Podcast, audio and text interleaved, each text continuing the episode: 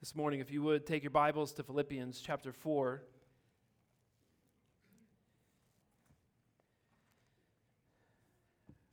We have the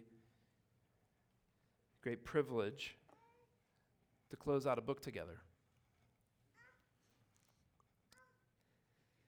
Philippians chapter 4, and this morning we'll begin reading of verse 14 down through the end of the chapter. If you would stand in honor of reading God's word with me this morning.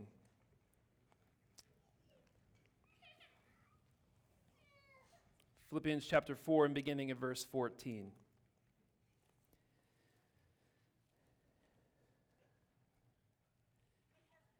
Yet it was kind of you to share my trouble. And you Philippians yourselves know that in the beginning of the gospel, when I left Macedonia, no church entered into partnership with me in giving and receiving except you only. Even in Thessalonica, you sent me help for my needs once and again. Not that I seek the gift, but I seek the fruit that increases to your credit. I have received full payment and more. I am well supplied, having received from Epaphroditus the gifts you sent a fragrant offering a sacrifice acceptable and pleasing to God. And my God will supply every need of yours according to his riches and glory in Christ Jesus. To our God and Father be glory forever and ever. Amen. Greet every saint in Christ Jesus. The brothers who are with me greet you. All the saints greet you, especially those of Caesar's household. The grace of the Lord Jesus Christ be with your spirit. The grass withers and the flower fades, but the word of our God stands forever. You may be seated. Finishing a good book can sometimes leave you in a daze. You in the book, close it, set it on your chest or your lap, breathe in a sigh of contentment maybe satisfaction of a story ended well, maybe a little frustration it didn't end as well as you think it could have ended. You spend hours with those characters in a book.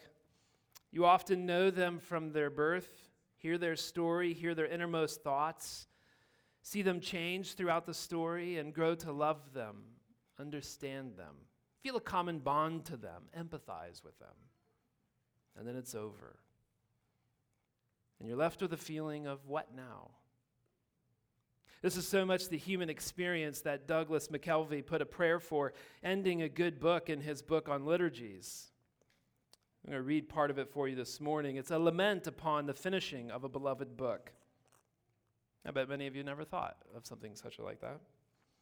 He says, I am stirred and saddened, O Lord, in coming to this tale's end to bid farewell and return now from my sojourn in that storied place where longings for something more than the life I lead were wakened. It is in the receding glow of that small, bright sorrow that I now linger. Let it do its work in me, inviting me to dig beneath these fresh stirred longings, to see that their roots are not at last a longing for the places depicted in these pages but are in truth profound and holy wounds, yearning for a lost garden and a more perfect city, where justice and righteousness are restored, and harms are healed, and losses redeemed, and love proved true, and earth and heaven reconciled. What I feel is, at its heart, a homesick hope for a place of unbroken communion with my Creator and with his people and with all of his creation, what I most desire is to open my eyes and find that for the first time in my life, I am home and breathing the wild winds of my native land. So, of course, my heart aches each time I receive these beautiful, distant rumors of that far country. Of course, I do not want such a story to end, for it has wedged open for me a way like a window through which I have glimpsed a vision of things more as they will one day be than as they are now in these hard and sorrowing lands of our exile. Thank you, oh my God, for loving me enough that you would rouse my deepest desires again through story, appointing these longings as true signposts planted in a war torn and cratered landscape, reminding me that all of history is leading at last to a king and a kingdom, and pointing me ever onward toward his righteous and eternal city. May I return now from the world of this book to the daily details of my own life with truer vision and fiercer hope, trailing with me remnants of that coming glory I have glimpsed again in story. It's beautiful. Showing the pictures of what can be seen in shadows and glimpses. He is not saying, he is saying it is not the book that is the goal or the end, but the book that hints at, whispers to us, opens our eyes a little bit more to see and long for the land that is to come. Whether that's Rivendell, Aslan's country, or the family homestead, or sitting on the floor by your grandpa as he goes on about stories from his childhood, these all for good reason stir our hearts for something better, something true, and something lasting. So, as we finish Philippians this morning, there is so much that we have heard over the last 11 months. So many ways of seeing in this letter to an ordinary church how the gospel transforms everything. This morning, we will see how the gospel transforms our giving. Now, you may say, hey, we talked about money two weeks ago. Let it go, pal. You get one a year. Well, that is the beauty and the curse of expositional preaching. We are walking through the text of Scripture book by book as God leads us, not skipping hard passages. Two weeks ago, we looked at contentment, but this Sunday is on giving and how God uses your giving to bring joy to others, to grow you in your faith, to remind us of the bigger story, and to be used to bring many into his kingdom. On a topic that is so fraught with awkwardness. Oh no, the pastor is talking about money again. And the other pastor made comments about how to give in our church earlier. Is this all they talk about? We are not going to let it be awkward for us to do it. Money is real. We use it, we need it. It's your precious for some of you, but it is only temporary. I cannot imagine that which is the root of all kinds of evil will be part of the new creation. As Paul ends this letter, we look at the grace that is giving. We look at how God uses money and our hold on it or our loosened grip with it to be able to teach and instruct us and to be able to further his kingdom for his glory. Paul ends this letter pretty autobiographically. So we want to see several ways in which he references money and the grace that is giving our money away.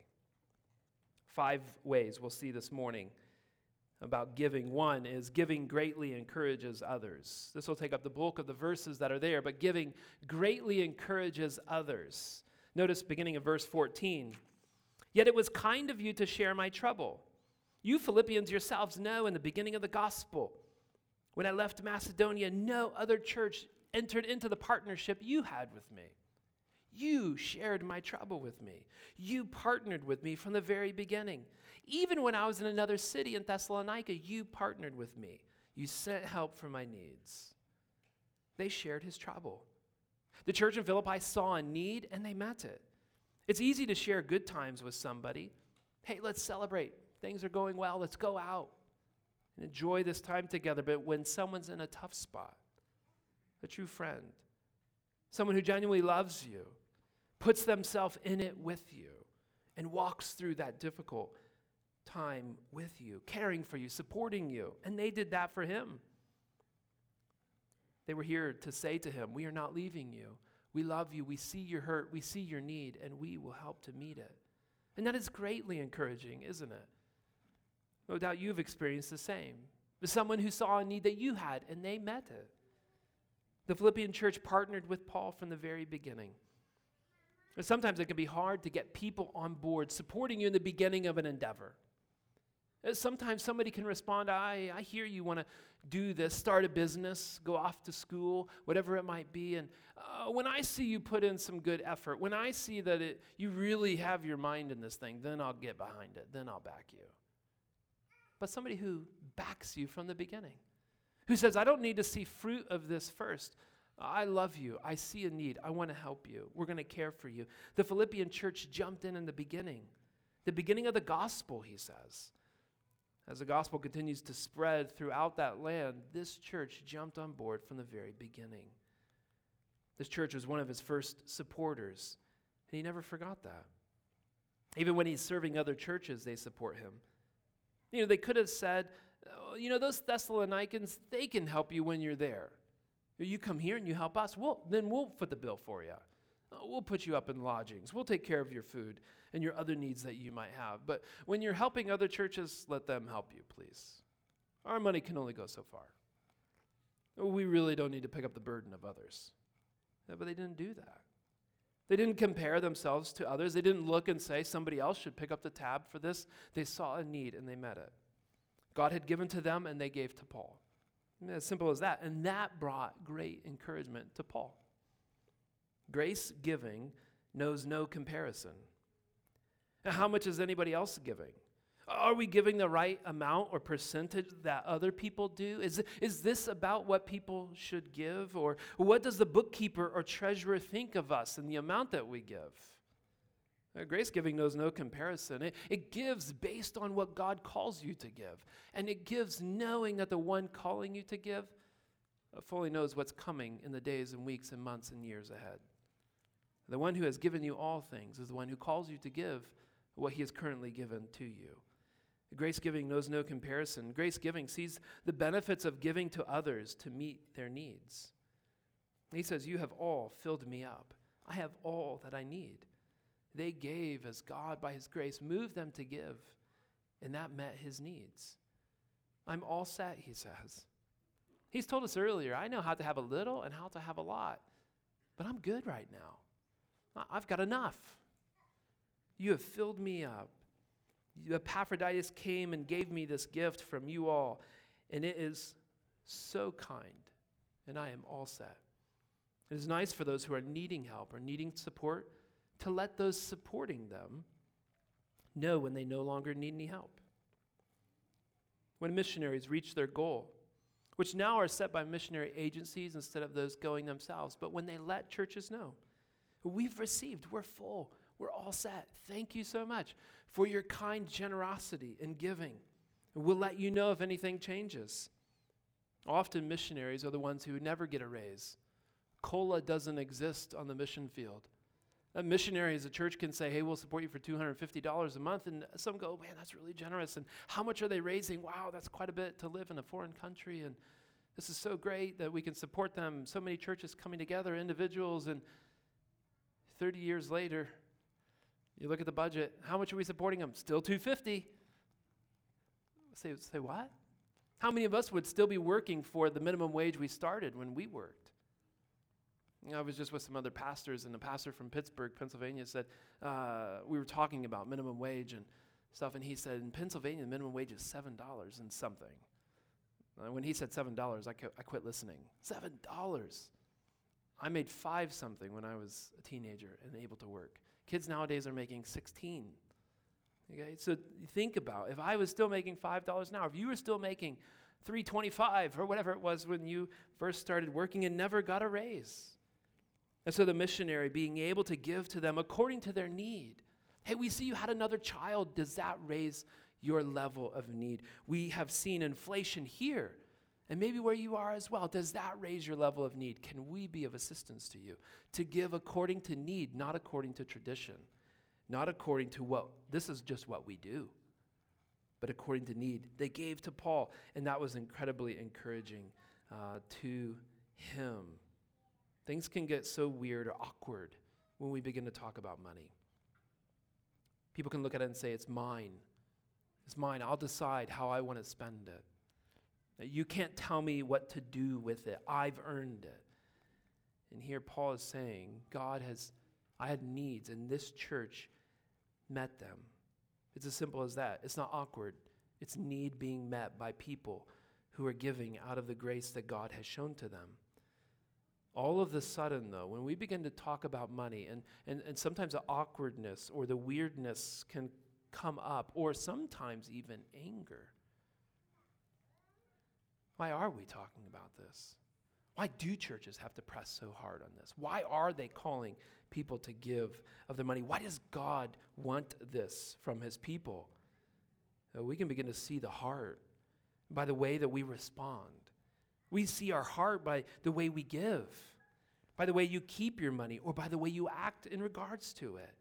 All of these things are mere circumstances that we begin to see what really is going on within us.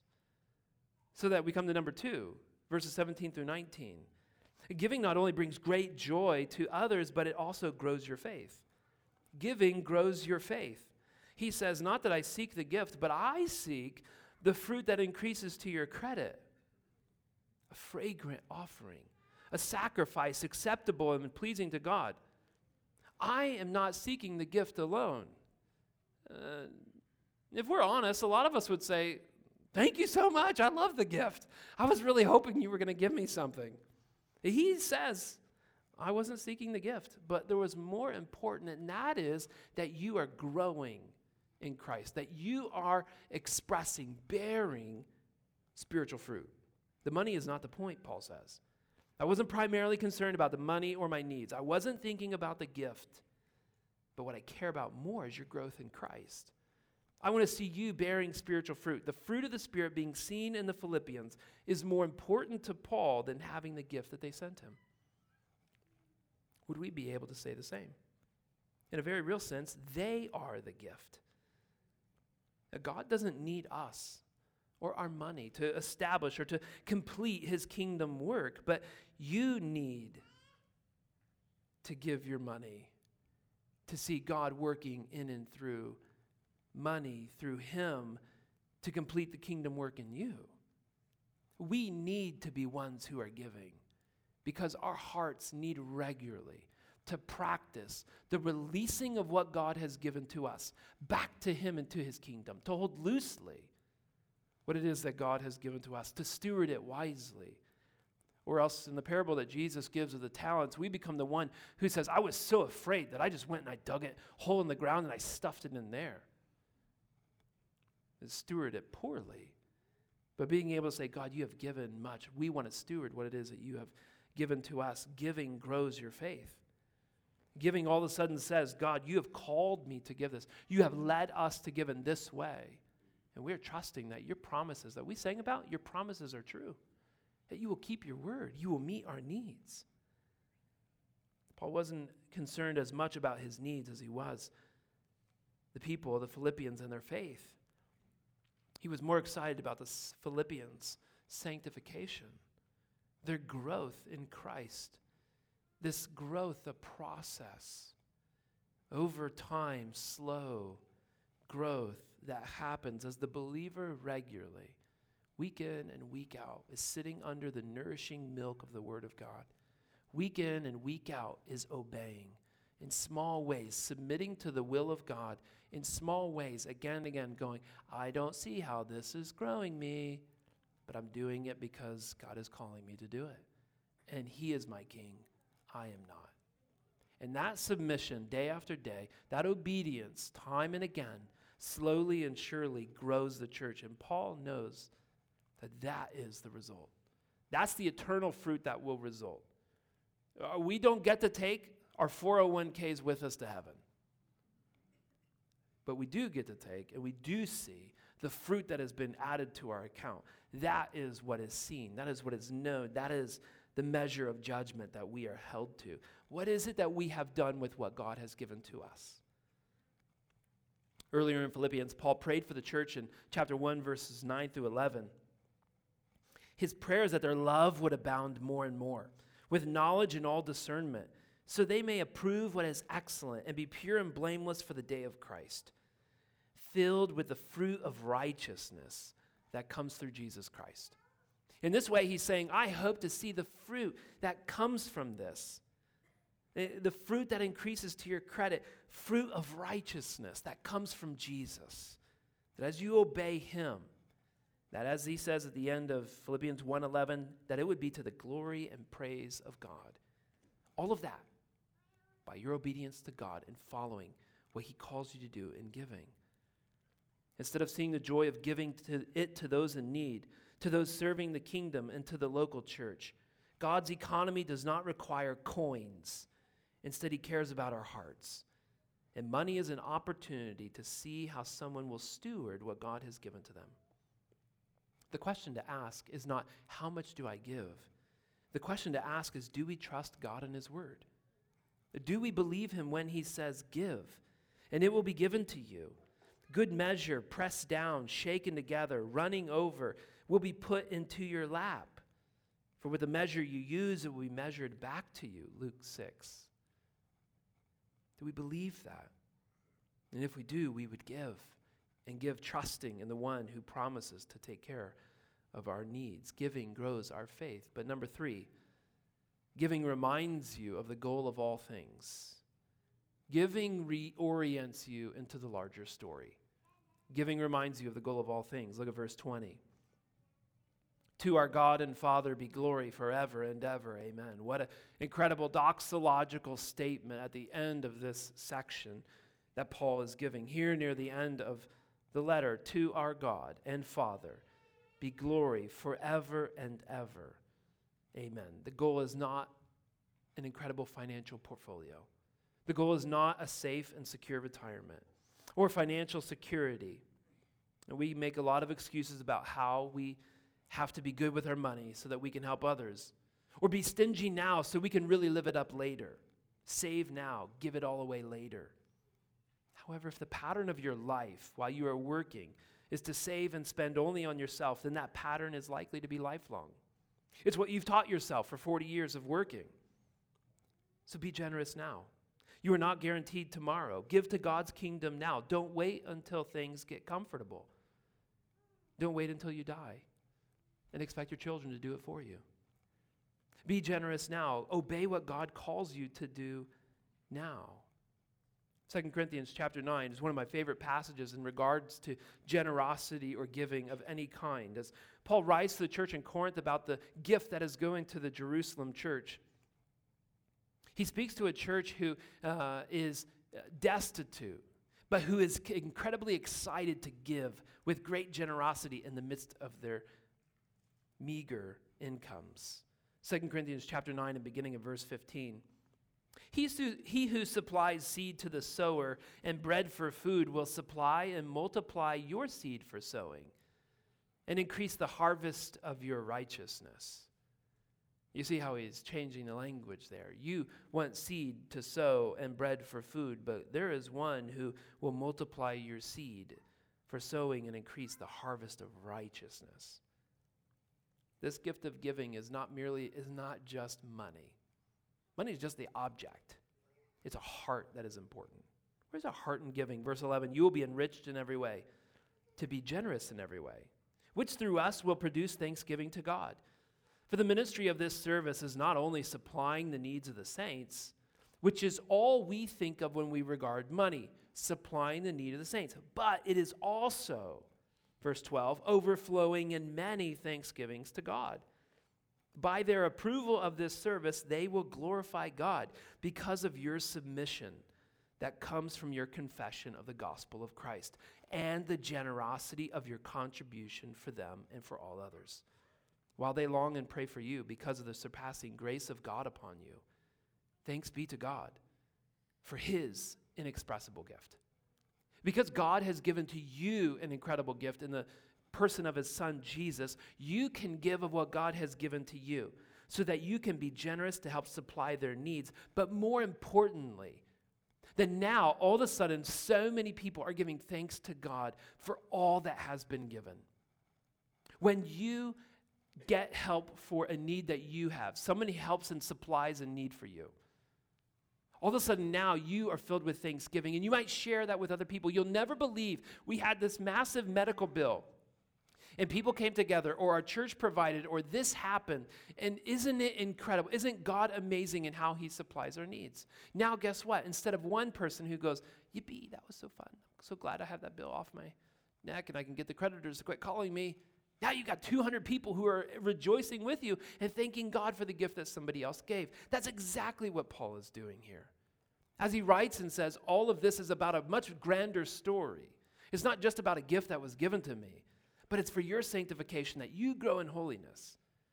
and also that many thanks are given to God, that we get a glimpse of the bigger story of all that God is doing. So that at the end of the day, it's not about the $5 you put into or the $1,000 you put into the basket, but it's about God working in you and bringing thanks to His name, glory to His name, ultimately. Because at the end of all time, that's what all things are pointing to.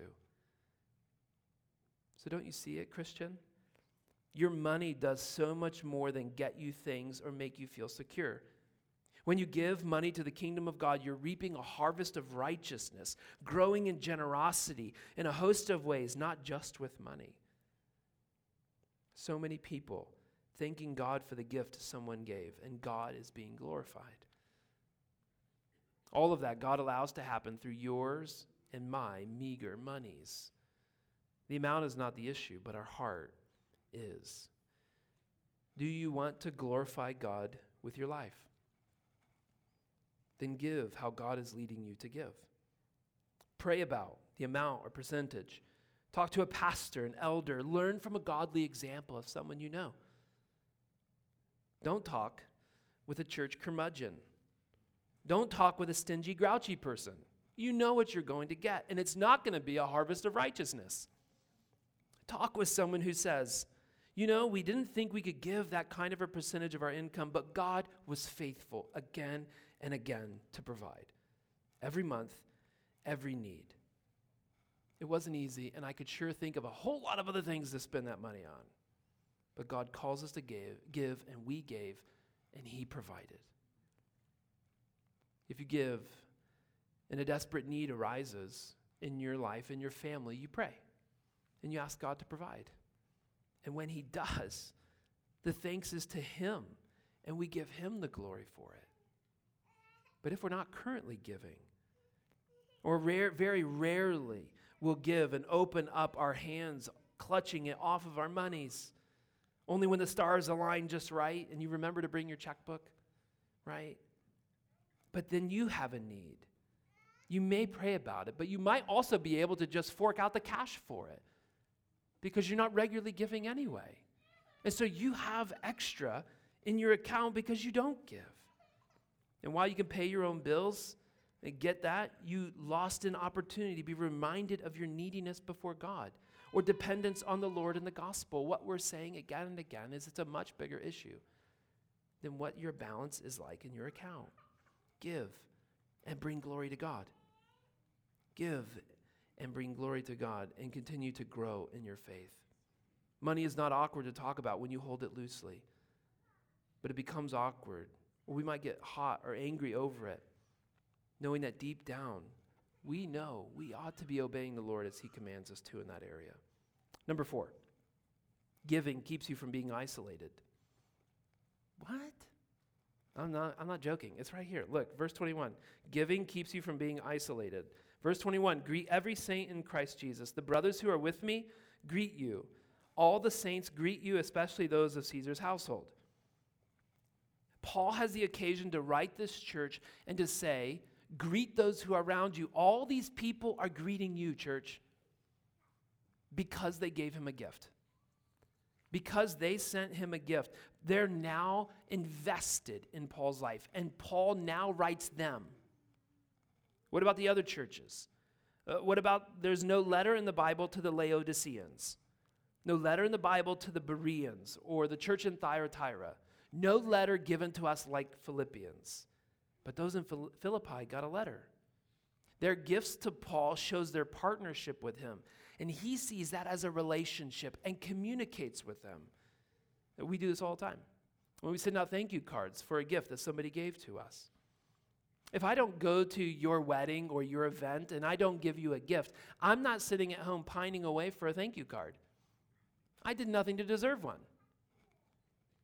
That doesn't mean that we expect thank you cards on the other end, but if all of a sudden I do invest in someone, and I invest deeply in their product or their business or who they are or a project they're doing, the more I invest, the more I should expect to hear about it. The more I should expect time wise. I'm now involved with them. They're going to come to me and ask me. They're going to say, hey, what do you think about this? Hey, we're doing this. We're so excited. We wanted to share it with those who care.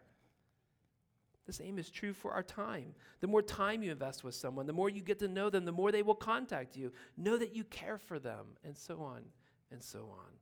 This partnership Paul has with the church is there because they gave and they invested in him. They're investing themselves in someone else, in something bigger than themselves, and that reaps relationships. This past week, I stayed with an elderly couple in Birmingham, Alabama, while I was there for a class. I stayed with them for four nights, and they were complete strangers. I'd never met them before. Uh, the only connection that I had with them was that they loved to host pastors and missionaries and signed up when they heard students from Westminster were coming. They're in their 80s. He was 89. After I left, I gave him a thank you card. I sent them a link to see pictures of my family that we had done. I got pictures from them of their grand dog, and I got an offer if I'm ever in Birmingham with my family to come again and look them up. It was incredibly delightful to spend those days with them. The church they go to in Birmingham, where the conference was at, numbers in the thousands. But I only know three people at that church now, and two of them were the ones I stayed with Annette and Campbell. Another is a guy who offered to be my prayer partner for the week. He's praying for us, he's praying for my family, and his name is Nathan. Those are the three people that I know from that church of 4,000 people. Why? Because they took some of their time and invested it because they gave me a gift of time, of space, of hospitality. They gave and partnered. And now there is less isolation for me if I ever go to Birmingham. I was telling Sarah, not, it's the first time I've ever been there in 42 years. I'm not likely to go again. I mean, just the odds of it, right? But if I did, I know there are Christians in Birmingham, and they know of a Christian in Washington.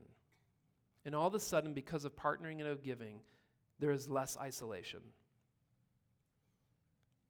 Number five, giving comes from and precedes the saving works of God. Giving comes from and precedes the saving works of God. Giving comes from the heart of Christians. As God works in us by his Spirit to give, we give. As we are obedient to him, we give. We know he has moved in us to give a certain amount, we give. And for Christians, normally, we find delight in that. To be able to see the grace of God that calls us to give and we obey. We love obeying our Lord and our Savior. We love it. We are angry with ourselves, fit to be tied when we disobey. Christians, giving comes from the heart as we are moved by God to do so. Christians, giving allows ministry to be done that brings people to faith. And so giving comes from the saving works of God, from those that are Christians, have a heart that has been transformed and want to give now. Whereas before we might have been this with our money, now we're this. I loosened up our grip and we're willing to give as God leads us to. And giving, Christians giving, allows ministry to be done and people to come to faith. The work that Brett and Anna are doing in Austria is because people have partnered with them, this church and many others, and many of you individually, to give to them. And so when they see someone come to faith because of the work done in Austria, you and I get to partner with that. And that is a work that is done, the saving works of God that comes from giving. It's incredibly powerful how God allows us to partner with one another all across the globe for the work of his kingdom. Now, people do not come to faith because of money. Certainly not. But God uses it to provide for missionaries, for you, for me, for others, to go and share the work of the gospel, the good news of Jesus. And that has been done in part by your giving. As God calls you to be faithful, God works in it in ways that you and I could never even imagine. Only Christians give with no strings attached. Only Christians give with no motive than other than to please God and to obey him. Christians ought not give for a tax benefit. They ought not to give to try and earn anything. Christians give joyfully, with hands open, sacrificially, give more than their financial advisor thinks is wise, calls them crazy, maybe. Christians know they live according to a different economy, a kingdom economy. Giving comes from and precedes the saving works of God. We see this in verse 22. All the saints greet you, especially those of Caesar's household. You remember, as we talked in the beginning and several times throughout, this letter is written to the church as Paul is in prison in Rome. And the one who leads Rome is Caesar. There's none higher than Caesar, right? So, as Paul says to the church as he's writing to them, saying, Thank you for the gift. I hope that the gospel has continued to go forward. You live your lives worthy of the gospel of Jesus. That's my prayer for you, church. He also reminds them in chapter one that as the gospel continues to go forward and advance, it's advancing right here in prison. And that's incredible. The church is probably like, man, that's amazing. It's, he's talking to the prisoners, and this is so great. The guards are hearing it as well. He even mentions something about the Praetorian Guard, and there's those who are believers as well. And this is amazing. But not only that, but the partnership the church in Philippi has with him has reached to the place where in Caesar's own household, at the apex of what is happening to put down the Christians, those people who would seem otherwise, there's no way somebody from that household is coming to faith. Paul, at the end of his letter, sticks in, I think, this sneaky little phrase All the saints greet you, especially those saints who are found in Caesar's own household that within the top family in this area, in all of Rome, where it might seem the gospel cannot penetrate, it has. And there are those who belong to Christ in Caesar's own household. Take faith, brothers and sisters. The gospel is advancing. Take faith and give as God has called you to give. Take faith, trust in Him, and trust in His word. Paul may now be in prison, as D.A. Carson says. Paul may be in prison at Caesar's pleasure, but the gospel has penetrated Caesar's household. I read one of these liturgies on finishing a book.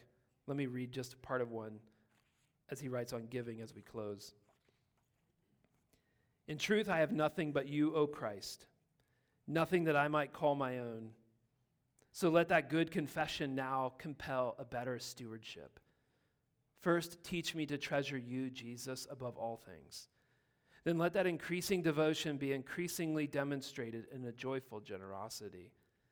For to give is to live out the declaration that you alone are my provision and supply. I need not fear what comes tomorrow. When I give to meet the needs of others, when I give to the work of those who serve the poor, the sick, the oppressed, when I give to the service of your body and your kingdom, I give not what is mine, but only what is already yours. With every charitable act, I am simply practicing the fact that nothing which passes through my hands has ever belonged to me. You are my generous master. Make me faithful, your faithful trustee, teaching me to live as a wiser con- conduit of this liberal grace learning to hold loosely the things of this world, never hoarding that which is yours, never seeking the mean preservation of my own comforts. Rather, let me love well in my giving, even as you, O Father, have loved me so well by giving me all things in Christ. May the gospel continue to transform us, even in the area of our giving. Would you join me as we pray? Our Father, this is uh, not necessarily needing to be anything awkward, but it is still hard. It is certainly hard when looking uh, at the future, when watching giving statements uh, or financial things, looking at our economy and all of those other numbers and things. It can be really hard. So I pray, Father, you do as we just asked from your word, that you would strengthen our faith, that you would continue to help us to trust you with everything that we have. We prayed this for the Dish family as they trust you with their daughter. May we trust you with our children, with our time, with our resources. That, Father, we would see the, the goodness of what you do as we open ourselves and give ourselves to you wholly. And sometimes, most poignantly, that's shown in the scriptures by our money. Money isn't everything, but it sort of stands as a real uh, litmus test of our heart and where we are in regards to you. So, Father, this morning I pray that those who do give and give sacrificially, you would continue to tell them, Well done, good and faithful servant. That, Father, you would continue to commend them for their obedience in one area, And maybe chastise us in areas of obedience needed in other areas. And for those who need to grow in the grace of giving, that Father, you would continue to work in them to do just that, to see the beauty of what it looks like to give as you lead them to, to be submissive and obedient to your will. And to not give because they've been cajoled or uh, guilted into it, but to give joyfully because you have given them everything. And Father, to the ones who have never come to see anything that you have ever given to them at all, the ones who feel lost because they feel hopeless and empty, have nothing to live for, nothing to hold on to. Father, would you this morning show them the beauty of the gospel? Would you open their eyes to see Jesus, who is high and lifted up, the Holy Son of God, who came and gave his life for them, who said, You don't come to me and pay anything for this. I give this all freely to you, offering life eternal, which money cannot buy. Father, would you continue to help us as your people to live according to your word, trusting in you and growing in faith? We ask this in Jesus' name. Amen.